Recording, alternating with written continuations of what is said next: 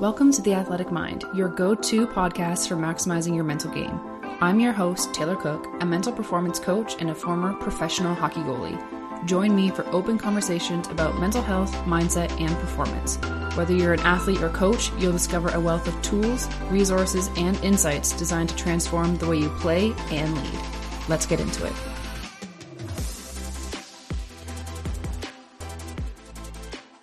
Hello, everybody. Welcome back to another week, another episode of the Athletic Mind podcast.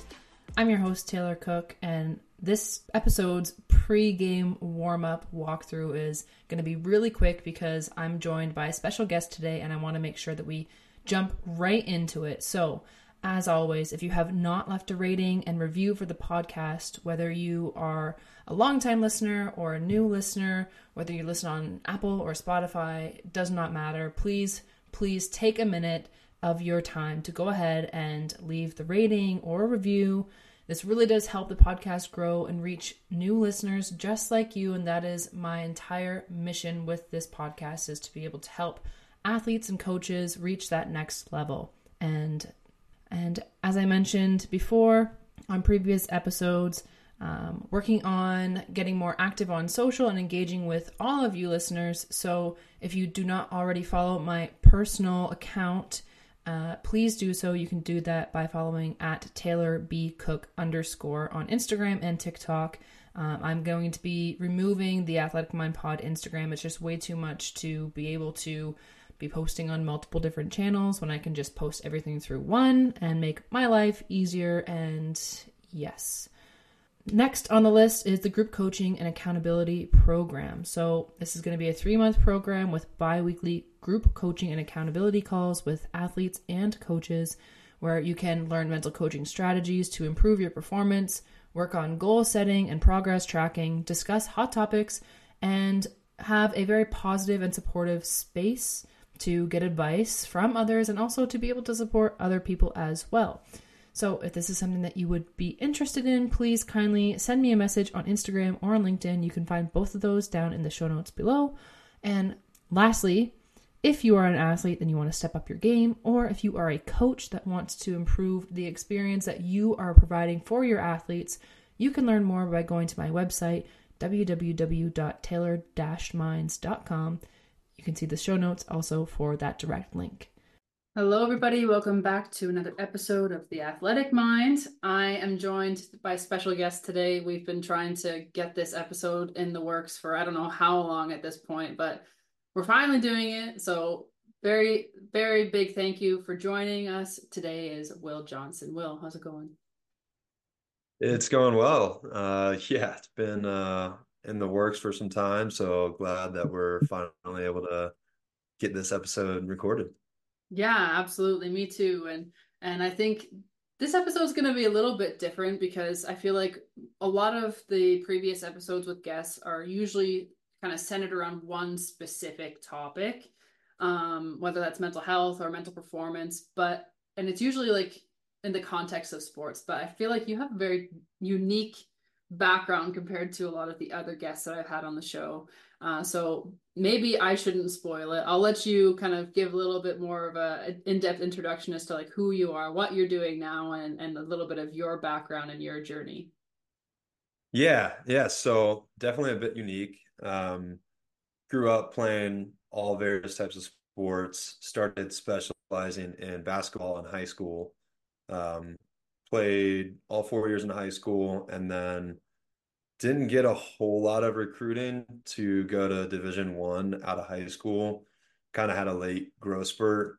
I guess that's what i i blame on uh, not getting recruited a whole lot but um, i found myself at virginia tech just because that's where both my parents went and it was kind of a hometown college and um, yeah i kind of knew i always wanted to go to virginia tech and I knew that I wasn't going to get a full scholarship when I went to Virginia Tech to play. So I went in as a walk on. Uh, did my first year at Virginia Tech as a walk on on the basketball team. Didn't know where that was going to lead. Uh, honestly, I I joined in to start as a practice player. Didn't even have a, a jersey to dress out, and my mindset was if I just demonstrate a really hard work ethic, a good reputation, show that I'm disciplined, that I can push past stuff conditioning wise, always try to be the first one there, last to leave, mm-hmm. all those types of things, then maybe I would be able to work my way ups in the ranks. And if not, it was I was just still excited to be able to be on the team, be a part of the team. Mm-hmm. And so earn that walk on spot beginning of my freshman year. Played in just garbage minutes my my freshman year in just a few games. And then sophomore year, it was really that summer going in from freshman to sophomore year of college that really just stayed all summer and make sure I stood out as far as my work ethic again and just doing whatever I could, knowing that maybe I didn't have the talent as some of the guys, but I could outwork them. Mm-hmm. And so because of that, earned a, a, full scholarship my sophomore year and then started starting towards the end of my sophomore year. And other than being injured, kind of held that through my senior year. Um, so yeah, I don't want to get too far ahead of myself and just continue on, but yeah, I think that was kind of a, a unique journey in in college, going from a practice player to a walk on, and eventually making my way up as a starting scholarship player. Yeah, absolutely. It's not really a journey that many athletes take, to say the least. Usually, people are the you know getting recruited to the schools, and you kind of know your place when you're getting in there, and then you have the opportunity to work up. But I don't, in my experience, you don't really see too many that you know go in just wanting to get the practice in, right? And and actually, when I look at my own university experience, every year we always had like one girl who would end up joining the team after tryouts. Like she wasn't recruited, but it was usually like a local player who just had like this real drive and gritty play and would just like get the work done that needed to get done, you know? Um, and mm-hmm. those end up being like some of the best players that you can rely on all the time. Honestly, they're they're the best. They have the best attitudes. They're just like so happy to be there and just be part of everything. And uh, yeah, I think it's uh, it's a testament to like the character of those athletes to be able to go in have absolutely no expectations and then work their way up that ladder is is really cool. Yeah i think that's a big part of it is not going in with expectations. And when you don't have that expectation you don't really have anything to lose. And then also knowing that i felt like i was good enough to play at that level and not getting the recruiting that I felt like I, I should have gotten kind of gave me a chip on my shoulder as well. Mm-hmm. And so just to prove myself constantly every day that I do deserve to be at this level. Mm-hmm. Yeah. Yeah, that's a common one that I see in athletes too. And it's honestly something that I've experienced myself. And it's kind of like, I call it like a, a attitude. Like, no, like yeah. I'm going to prove you wrong. Like, I don't care what anybody says about me, but like, I'm going to make this work no matter what. Um, great attitude to have. Uh, can be a little detrimental at times if you don't like bring it back in check. I think, but right. yeah, it, it's still it's still really great attitude to to have, especially when you're walking in and you don't really have the, those expectations or, or don't know what to expect, more or less. Yeah, for sure, for sure. It just kind of removes that pressure because when you go into whether it's college or professional level and you have a lot of eyes on you you're expected to do a lot of things maybe you put those expectations on yourself mm-hmm. to do a lot of things um, it just adds so much unnecessary pressure that you don't need and when you have that it just makes it that much more difficult to be able to perform freely and and flow mm-hmm. yeah and and when i think about putting those expectations on yourself that's like a lot of pressure. Like there's i don't think there's any bigger pressure than the pressure that you put on yourself. Like of course your coach has expectations of you. Of course like your teammates have expectations of you. But when you have like really high expectations of yourself it can either like make or break you as an athlete and as a person i think. But i'm curious like yeah. what your thoughts are on that. Yeah i i think it it probably varies a little bit from athlete to athlete. I mm-hmm. think a lot of high performing athletes, they're their own biggest critic. And mm-hmm. so they're very, very hard on themselves to the point sometimes of perfectionism and you know, can lead to self-deprecating type behaviors. Mm-hmm. So for me, I'm the same way, and that I am my own biggest critic. I put the highest expectations on myself.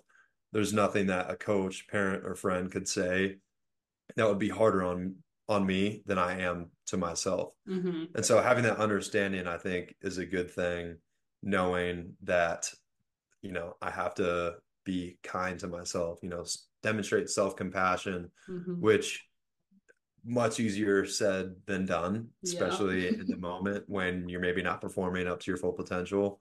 Very easy to be hard on yourself, Mm-hmm. but always coming back to that realization, I think is super important. Hmm Yeah, and I'm I'm happy that you said that word, like self-compassion, because that's that is a lesson in and of itself that took me so so long to learn. And by the time I finally did learn it, like I was out of university. Like I had graduated, I was now in in Norway at that point. I was going through like my mental performance certification. I was learning about my own unsustainable strategies that were pushing me to perform, but is not going to work in the long term. And then on the top of all of this is like this pressure on myself, these high these high expectations, and then like zero self-compassion. Could not feel bad for myself, could not be proud of myself. Like it was just this is the goal. We're going to go and get it. Once we get that goal, it's on to the next. Like I didn't know how to celebrate those things. I was just like Mhm. go go go go go. I didn't know how to rest. Right, right, which is good in some regards because it really pushes you. Like you're constantly pushing yourself to achieve that next thing. hmm But if you never celebrate those things, if you never give yourself that acknowledgement, okay, I've I've reached this goal, then you're always in that loop of just constantly pushing yourself, constantly being hard on yourself, and it really weighs on you eventually. And it honestly, it kind of brings you back because when you're not compassionate toward yourself, you lose that ability to be resilient because a lot of people think that in order to be resilient and be mentally tough and mentally strong, you really just constantly have to be going, be kind of like a dogged attitude hmm and think of like someone like a, a David Goggins, like a stern face, constantly pushing themselves, going, going, going, really hard, you know, looking themselves in the mirror, just straight up critic to themselves. hmm But from the other side, when you're understanding toward yourself that you're human, you're going to make mistakes, you're not always going to be achieving that next goal. When you take two steps forward, you're going to take a step back. hmm And so realizing that that's all part of the journey and to be okay with that, like giving yourself that self-compassion, that gives you that resilience to continue going and doesn't weigh you down with that hard self-critic.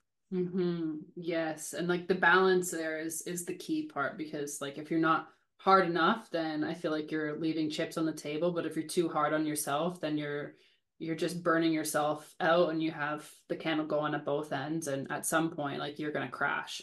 And so that was like my Right. experience in university was like pushing myself to my brink where like I ended up having some like mental health issues that I had to work through, go see a doctor about, like I ended up Mhm. losing starting position, you know, like there's just so many things that kind of fell by the wayside because I was pushing myself too hard and not exercising that self-compassion muscle. And so now it's like finding the sweet spot in in that where I know I'm not pushing myself to the point of like complete exhaustion, but I'm also not being like too easy on myself and being like yeah you're human. Like and the, that's true like you have to like you have to acknowledge that like everybody is human. We all make mistakes and it's all about like learning from those mistakes and moving forward.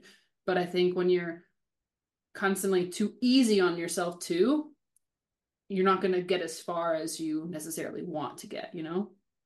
Totally, totally. I, I think I'm coming at that from uh my perspective, and that's yeah just, you know, I'm extremely driven and always wanting to push myself past that comfort zone, but that also does take that self-awareness. Like maybe if I'm not the person that wants to continuously push myself to the point of like burnout and uh overwhelm, then yeah, you you have to step outside your comfort zone in order to grow. You have to put some stress on in order to see that growth. Mhm. And like you said, if you're constantly outside that comfort zone, then you're just pushing yourself too hard. You have to be able to recover and adapt to be able to grow.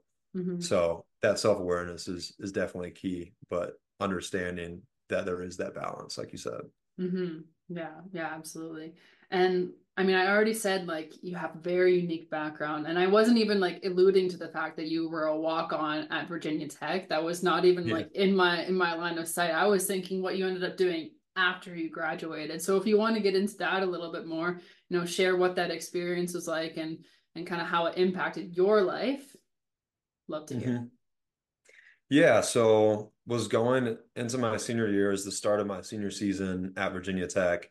And my plan was to go play professionally once I graduated. And so plan was to play overseas, knowing that probably wasn't skilled enough to play in the NBA, and that was fine. So was, you know, thinking about maybe contacting some some people to or some agents to play in Italy, Spain, somewhere in Europe. Mm-hmm. And then before the season started, my head coach at the time, he gave me a book on the Navy SEALs. And he told the media in the same week, he was like, Will is Navy SEAL like tough. And up until that point, I didn't really know what the Navy SEALs were. And um, honestly, probably maybe just heard it in passing a couple times, but had no idea what it was, what they did. So when he said that comment and then gave me the book on it, I was definitely very intrigued. And he gave me the book. It was called Fearless. And once I read that book, everything changed. Like my path from playing professionally overseas went from that immediately to this is definitely what I'm going to do and try to become a Navy SEAL. Mm-hmm. And I think reading that book, the biggest thing that swayed me was number one, I'm not really done testing myself. Like I really want to push myself to the utmost capacity and and reading the books and listening to the videos and podcasts. It was the number one most difficult military training to do. And so knew I wanted to push myself. Another thing was the passion that I just felt in reading that book of these guys that are willing to lay their life on the line for something that they care so much about. Mm-hmm. And I just felt like that is the ultimate passion about what you do. And I, I never want to be in a profession where I'm not passionate and that I don't wake up excited about what I'm doing. Mm-hmm. And so that was that was a big key of it. And then I think just the brotherhood and, and the values that I also saw in in reading that book. And so read that book I was sold. This is what I'm going to do. So, immediately following my senior season at Tech, started training for the SEALs, which was just a little bit different, getting in shape wise, more endurance versus sprinting up and down the court. Um, swimming obviously is involved. And boy, was I surprised at how difficult getting in swimming shape was. I probably hadn't been in a pool in eight years other than play pool basketball. Mm-hmm. And I get in the first day I'm I'm training, I swim one lap down, not even down and back, and I'm over huffing and puffing on the side of the pool like what have I just got myself into? you know, so it was definitely a transition uh in physical shape wise getting to mm-hmm. that point.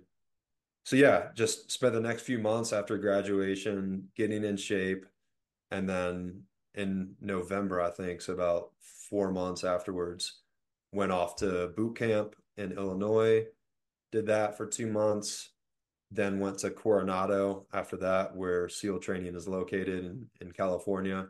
Mm-hmm. And that was my life for the next five years. So what was that actually like on a day in day out basis because like you said it's like the hardest possible training that you can be in both physically and mentally. Yeah, I think it was a very mm. stressful time for sure. Also, when you look back, there's so many stories and, and memories that really stand out. And it's fun reminiscing with your the people that you went through it with. Mm-hmm. But yeah, during the time it was super, super stressful. I mean, just ultimately not getting a whole lot of sleep, doing an extreme amount of physical training, um, putting your life on the line in certain evolutions and um, just yeah, I think that the way to describe it best was just very high stress environment. Well, yeah, of course, of course. And I mean, I think of now, especially like if I have a, a night where I don't get very much sleep, like next day I'm not I'm not happy necessarily. Like I'm like maybe a little yeah. bit grumpy, a little irritable, but then like to mix that in with like the extreme physical stress of whatever it is that you're having to do that day, uh, I can't even imagine like what that would actually feel like. And I think in our last conversation, you had said that there's a certain amount of guys that go into this program, but there's very, very small percentage of people who actually end up graduating it. Mm-hmm. Yeah, I think with my class, it was about 4%. We started with 209 guys at the very beginning of boot camp, and nine of us from those 209 graduated together a year and a half later. So whether it was, I would say 80% of them are quitting typically in the first phase of what's called BUD/S, basic underwater demolition slash SEAL. That's what the training is called to become a SEAL. Mm-hmm. Say 80% are out by the end of Hell Week, which was five, four weeks into first phase of BUD/S. Mm-hmm. And that's just typically quitting or not able to make a physical standard. Um, a couple got hurt, but mm-hmm. yeah, it's definitely huge, huge um, elimination from the beginning. So, what would you say is like the biggest thing that the SEALs uh, training taught you about yourself? Taught me about myself is that I think just in general, because the same thing with the other guys that made it through is just you can handle a lot more than you think that you can.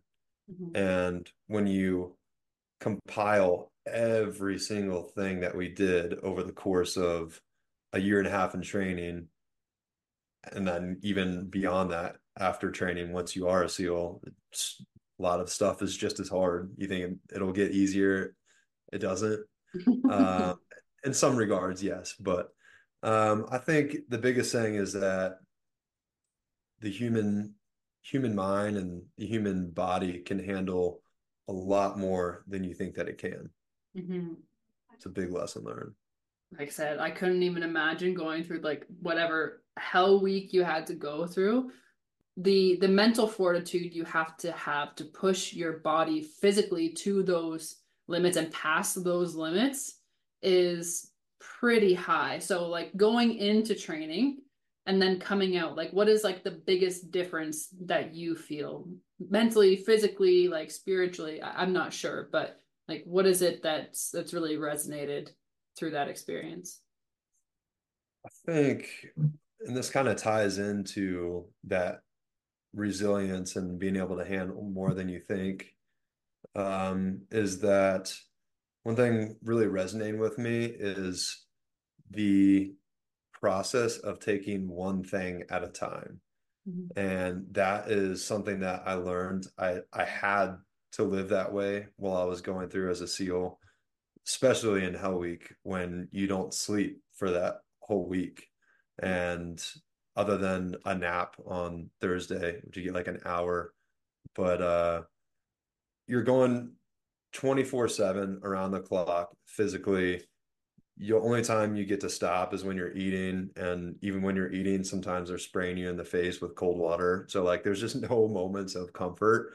And when you have so much going on like that you have to force yourself to focus strictly on the present moment.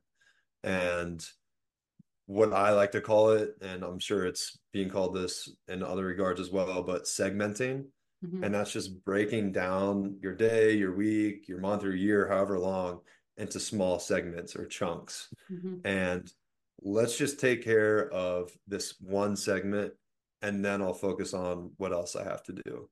And so a lot of times you find yourself just projecting into the future. And when you're doing that in this type of training, you're done because mm-hmm. you have to get through the like the single moment that you're in is so difficult, extreme, painful. And if you're thinking about what's going on, like oh, I'm gonna have to do this for another three days without any sleep or stopping, that's when you quit because mm-hmm. it's just too much to handle. And so that kind of forced me to learn to really focus on the present moment. And mm-hmm. I feel like it's just such an invaluable lesson to learn. And uh, hopefully I carry with me going forward. But I know that that was ingrained in me going through that training.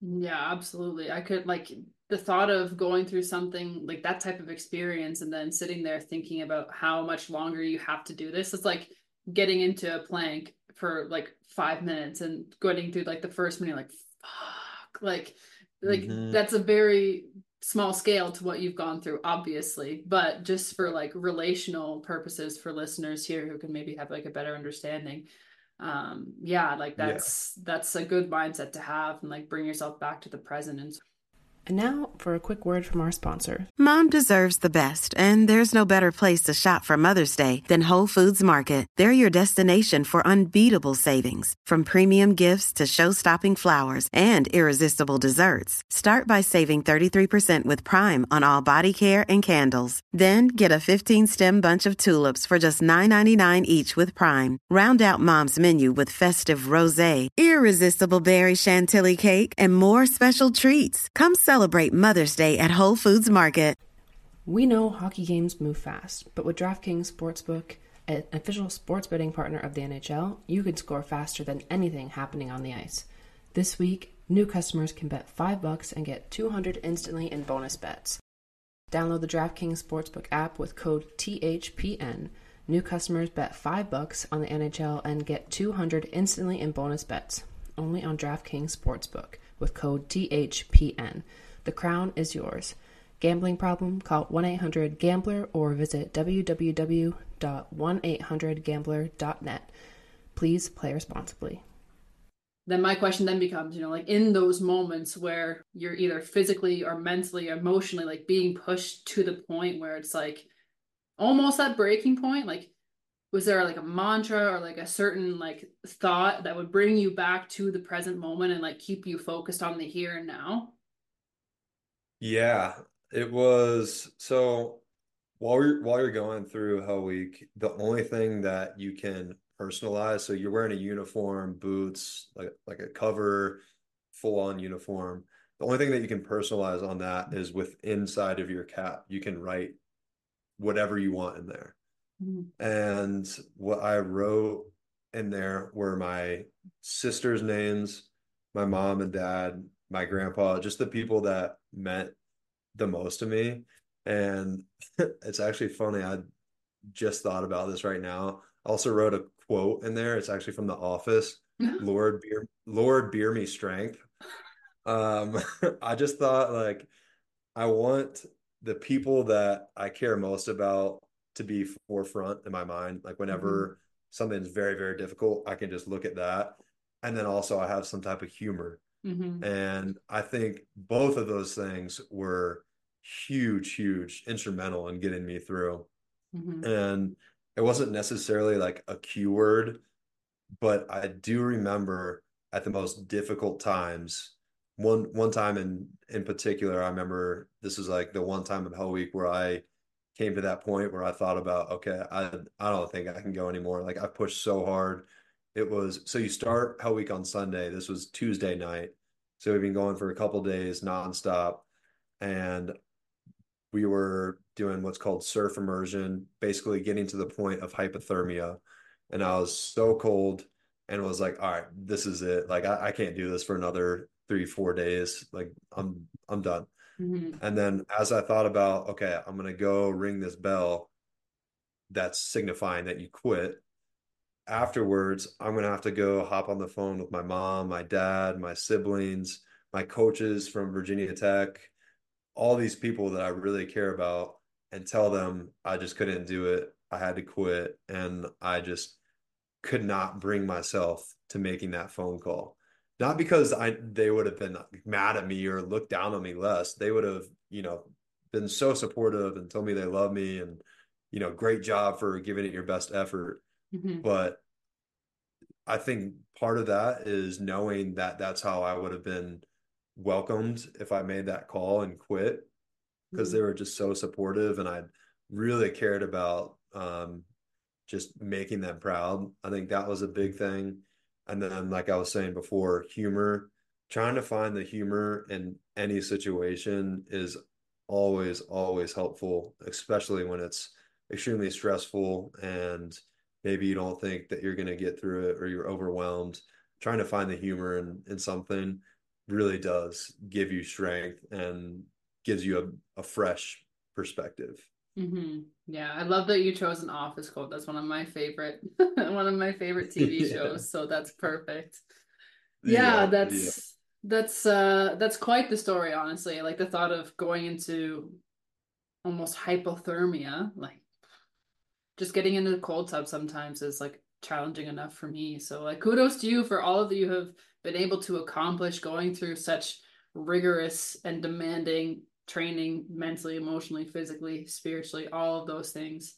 It's it's quite the accomplishment that like you said like not so many people are able to to complete and go all the way through. So, you know, that was like you said it was a year and a half of training. Is that correct?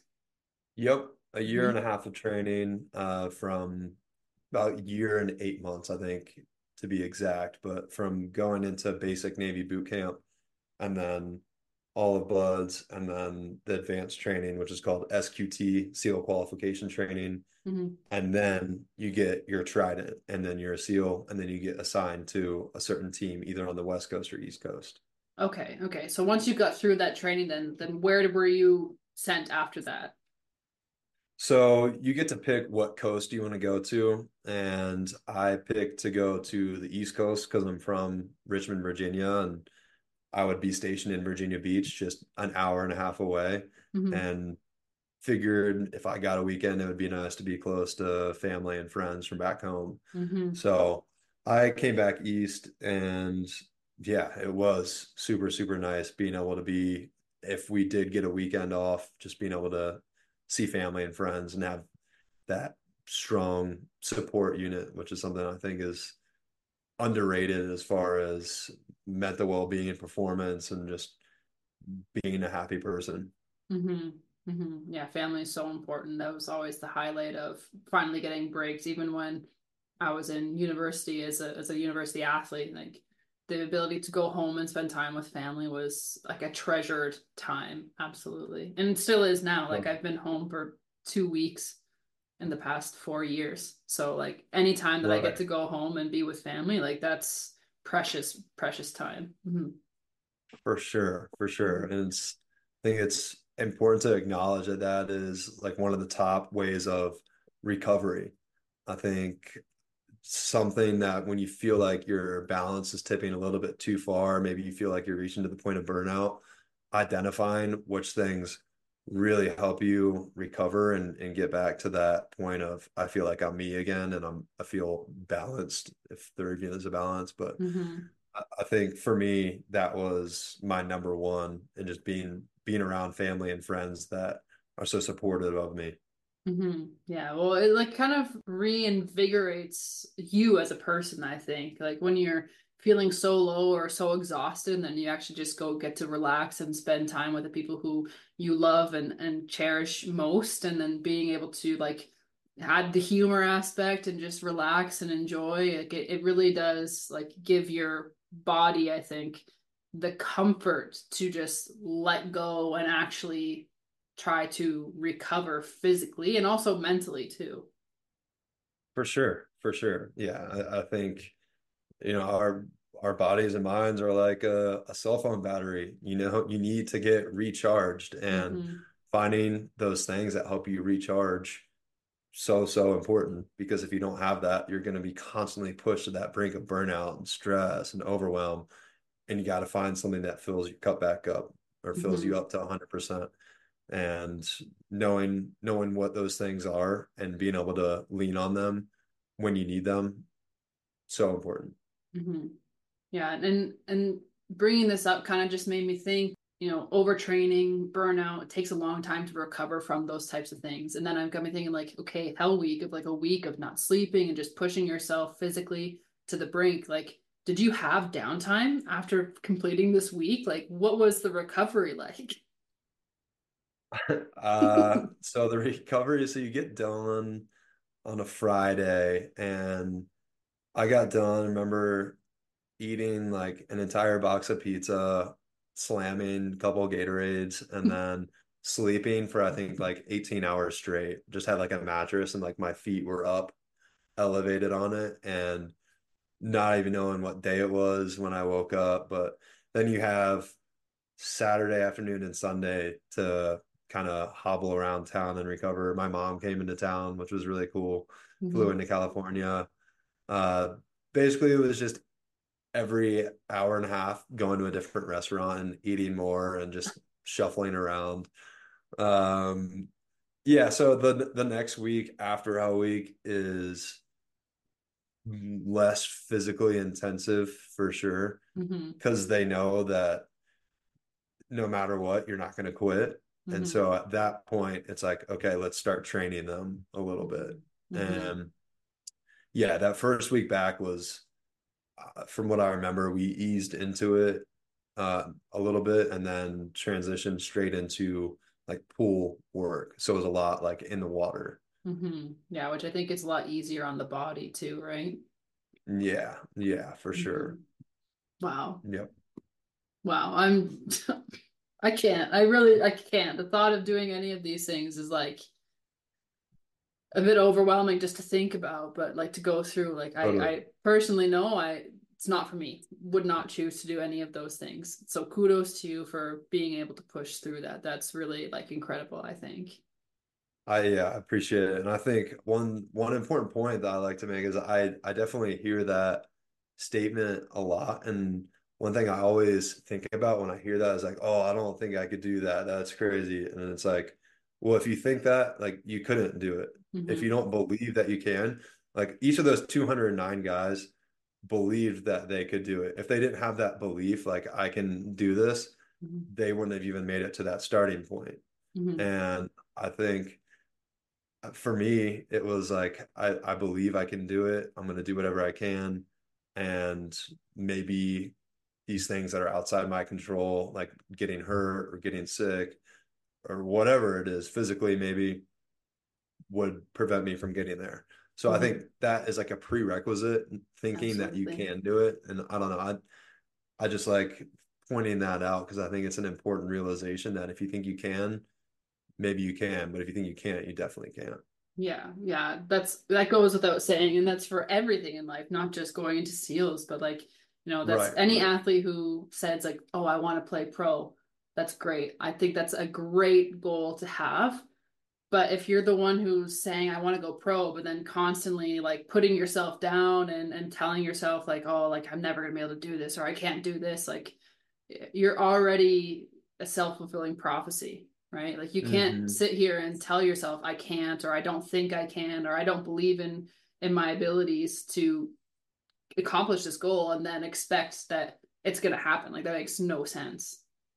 Right, right. Yeah. No, I, I think just something to highlight. It's a very significant thing that I don't know, maybe is not something that we're aware of. If we say like, oh, I don't think I could do that, like that conditioning workout is crazy. You know, mm-hmm. whatever your situation is, or I don't think I could coach our team to beat this team. They're so good. Mm-hmm. Well, if you think that, then probably is not going to happen. And so give yourself a chance by having that prerequisite of at least believing that you can.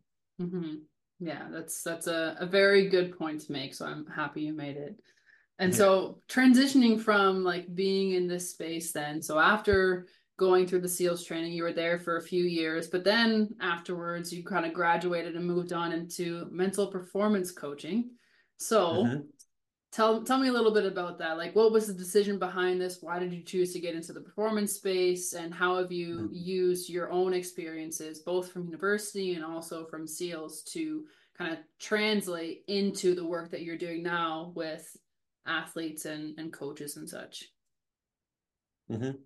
Yeah, so I was getting out of the SEAL teams and was trying to figure out what I was going to do next. And took a bunch of like strength finders, personality tests, interest tests, skills based test, and I think the number one thing that came up, or the top three things that came up was professional athlete, special operations in the military, and then sports psychology. So I was like, Mhm. okay, well, professional athlete was my number one thing that I thought I was going to do. And then it was the special operations.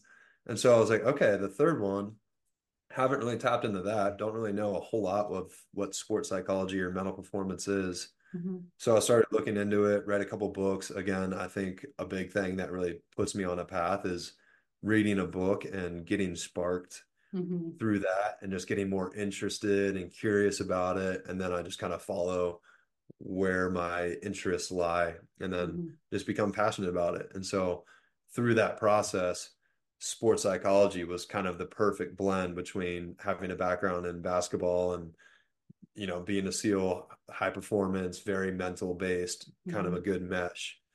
And so once I got out of the teams, I went to University of Denver to get my master's just because I thought it was important and still do, obviously, to have that education and Mhm. knowing that it's not just about your personal experiences and really Mhm. having that strong academic background as well. Mhm.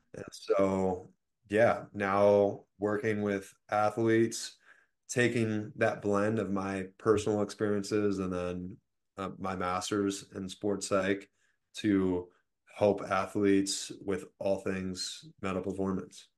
And so going through all of these skills tests and interests and all of these things, okay, the top three things that came up, two of them you had already like kind of been in pursuit of or in the same general area, right? Like, did it ever cross Right. your mind or like decide that maybe you would want to get back into playing basketball and like try to go pro in Europe? Did that ever kind of cross your mind afterwards? I don't think so, just because of where my body was at at the Mhm. time, like just so, so beat up. Which is funny because when I was graduating from Virginia Tech my senior year, I had a couple elbow surgeries. I had a knee surgery. My nose broke that a few times. I just felt like I was just like so broken. And so I was like, I can't play professional sports. I'm going to go into something that's even more grueling on your body, which don't know how that decision led to that. But yeah, when I was when I was getting out of the teams, like it just compressed spine, just a lot of like body messed up and didn't even Mhm. really cross my mind going back into sports. Okay, okay. Understood. Yeah. I mean, it makes sense, right? Like it's, it's literally a beating on your body and your brain. So, I mean, Right. coming out of that then, not choosing to go back into pro sports, now into the performance coaching, like has your body readjusted, I assume, afterwards? Like you have you had any issues because of going through such an intense and vigorous training period? Um, yeah, I think my body at this point, now I'm a few years removed, has definitely recovered. Um, something I didn't even think about. So I had a few months between the time I got out and I think it was April of 2020. Yeah, April of 2020 was when I got out, and then I didn't start school for another five months. Mm. And so during that time frame, figured it'd be a good idea to get into ultra marathon running. So I ended up running six ultra marathons in that that short time frame and really didn't have a whole lot of background in running other than being in the SEALs, which there is a good amount of running for sure. Mm-hmm. Um, I think honestly, it was probably sparked by reading David Goggins' book, Can't Hurt Me, and Mm-hmm. him going from being a SEAL to all of a sudden ultra marathon running probably had a good influence on me now that I look back on it. Mm-hmm. But uh, yeah, that definitely didn't do me any favors as far as physical recovery. But I stopped running ultras about a year and a half ago now. So Mhm. body's feeling great. And I, I think it's really, really important that I've given it time to fully recover. Mm-hmm. Yes, absolutely. Yeah. Um, and so like now you're feeling like you're fully recovered. So what is like a normal week in terms of training now look like for you? Because I assume that you're still doing something. There's no way you're not. Yeah, I'll say six days a week weights. Um, I typically do Sunday is just like an active recovery, go for a long walk with our dog. Mhm. But I think it's, I mean, if you don't continue to push yourself, then you lose that edge. And I just feel like one of my biggest values is continuous growth, Mhm. whether it's physical, mental, financial, mental, emotional, you know, always trying to push myself. And I think having a daily early morning workout does so much, not just for my physical, but for my mental as well. And that bleeds into all aspects of my life. And I think having that consistent workout each day is does more for me than I probably realize. And Mhm. Just gives me a discipline, gives me energy throughout the day. Again, it helps me fill that bucket of continuously growing. So, yeah, I think always pushing yourself and whatever way you want to. Maybe it's, you know, I'm doing CrossFit or maybe it's doing on long distance running, but having something that is helpful for you, really important. Mm-hmm. Yeah, yeah, absolutely. All right. So before we start to close out here, um, would love to first like hear a little bit more about what you have going on now then. I know you're still in performance coaching, you have like some other things that you're you're doing as well, but share a little bit about what you have going on. And then lastly, I want to hear like what are the the top three book recs that you would suggest to anybody who's listening today? Ooh, I like that question. Um, so what I have going on right now is my LLC that I just formed, Mind Driven Performance LLC. Website is currently being built out. Hopefully, by the time this episode's released, it will be fully up and running. And so that's just me one-on-one working with athletes on anything mental performance, whatever it is they want to work on. Mhm. In addition to that, have a couple other ventures on the side. One will be working with future professional athletes as they go through the draft process. Other is doing some visualization with more, say, like working professionals, you know, Mhm. some business exec executives, people that are not in the sport or high risk realm, but are still performers. Mhm. Obviously, everyone is a performer in their own right. So leading them and more specifically visualization type stuff. Mhm. Um, really just been doing a deep dive into visualization and how powerful that can be and getting into the weeds of that. Just Mhm. such a such a cool and valuable tool. Mhm. Um, so yeah, doing kind of have my hand in a few things right now. And then as far as book recommendations, I would say number one would be the book that I was just talking about. I actually have it for those that are watching, Fearless Mhm. by Eric Blehm. Number one book. I think even if you're not trying to be a SEAL, even if you're, it doesn't matter what you're getting into. I think the book is just rooted in determination and courage and is something I, I would recommend for anyone, regardless of your profession or what you're doing. And then the second book I would recommend is Man's Search for Meaning by Viktor Frankl. Oh, such a good book. And oh man, it is, yeah, uh, that, that's also one of my favorite books of all time. I think a big part of it kind of relates back to finding humor in any situation. What I was talking about going through Hell Week and having the quote, Lord, bear me strength. Um, Viktor Frankl talks a lot about that in his time in the concentration camps and being able to find humor. And, you know, that is probably the worst situation a human being could be in and still finding a purpose and meaning and finding humor in that situation. Mhm. Um, so those two, and then another book that I feel like I reference a lot is by a sports psychologist, mental performance coach, JF Menard from Canada. And his book is Train Your Brain Like an Olympian. Okay. And I feel like it is one of my favorite personal growth books. It has a lot of sports psych, mental performance type topics. And I feel like he just writes it in such a relatable way that it's easy to not only implement in your own life, but if you're a mental performance coach or just a coach in general, being able to help athletes and then athletes in general can learn a lot by just reading this on their own. Mm-hmm. Just feel like it has so many good concepts, confidence, focus, being able to reach your full potential, breaks it down in a really good way. Mm-hmm. And so, yeah, those are the those are the three books. All right. I'm going to have to give the last one a, a, read for sure. I don't know if I'll end up reading Fearless, but maybe I will. Who knows? I have a, a book yeah. list that needs to be finished for this year. So I need yeah. to add a few more. But uh, yeah, like the, the last one that you mentioned sounds a little bit similar to one that I always recommend to all my athletes is Mind Gym by Gary Mack. Like mm-hmm.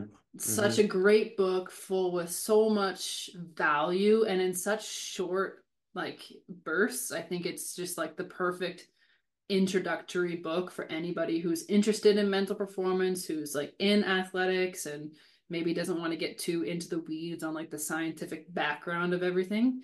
Uh, right. I think it's like super relatable too. So that would be my one book recommendation as always. But uh, we'll definitely yeah. take a look for this one that you just said, like train your brain like an Olympian. That sounds really interesting, I think.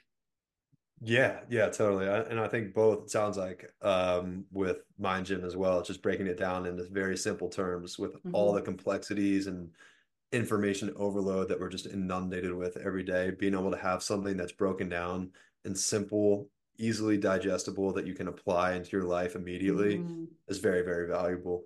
Yes, a hundred percent. And that's what I'm hoping to like be doing with this podcast. And I hope that's what all listeners are able to kind of take away from these episodes is just like very concise and simple strategies to help you whether it's build confidence or focus or motivation, whatever the heck it is, or even just conversations like this where it makes it much more relatable and taking all of the complexities out of it is like so important. Like you said, like the information overload these days is overwhelming.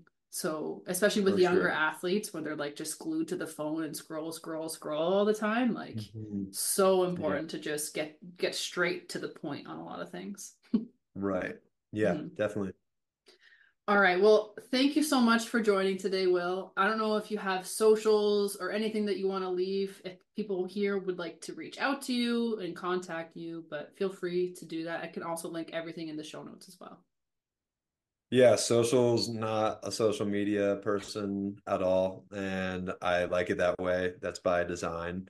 Mm-hmm. Um, so really, the only way that you can find me until my website's built out, which again it should be by the time this is released, Mind Driven Performance. But the other way is just my LinkedIn. Just typing mm-hmm. in Will Johnston, mental performance consultant. You'll find me.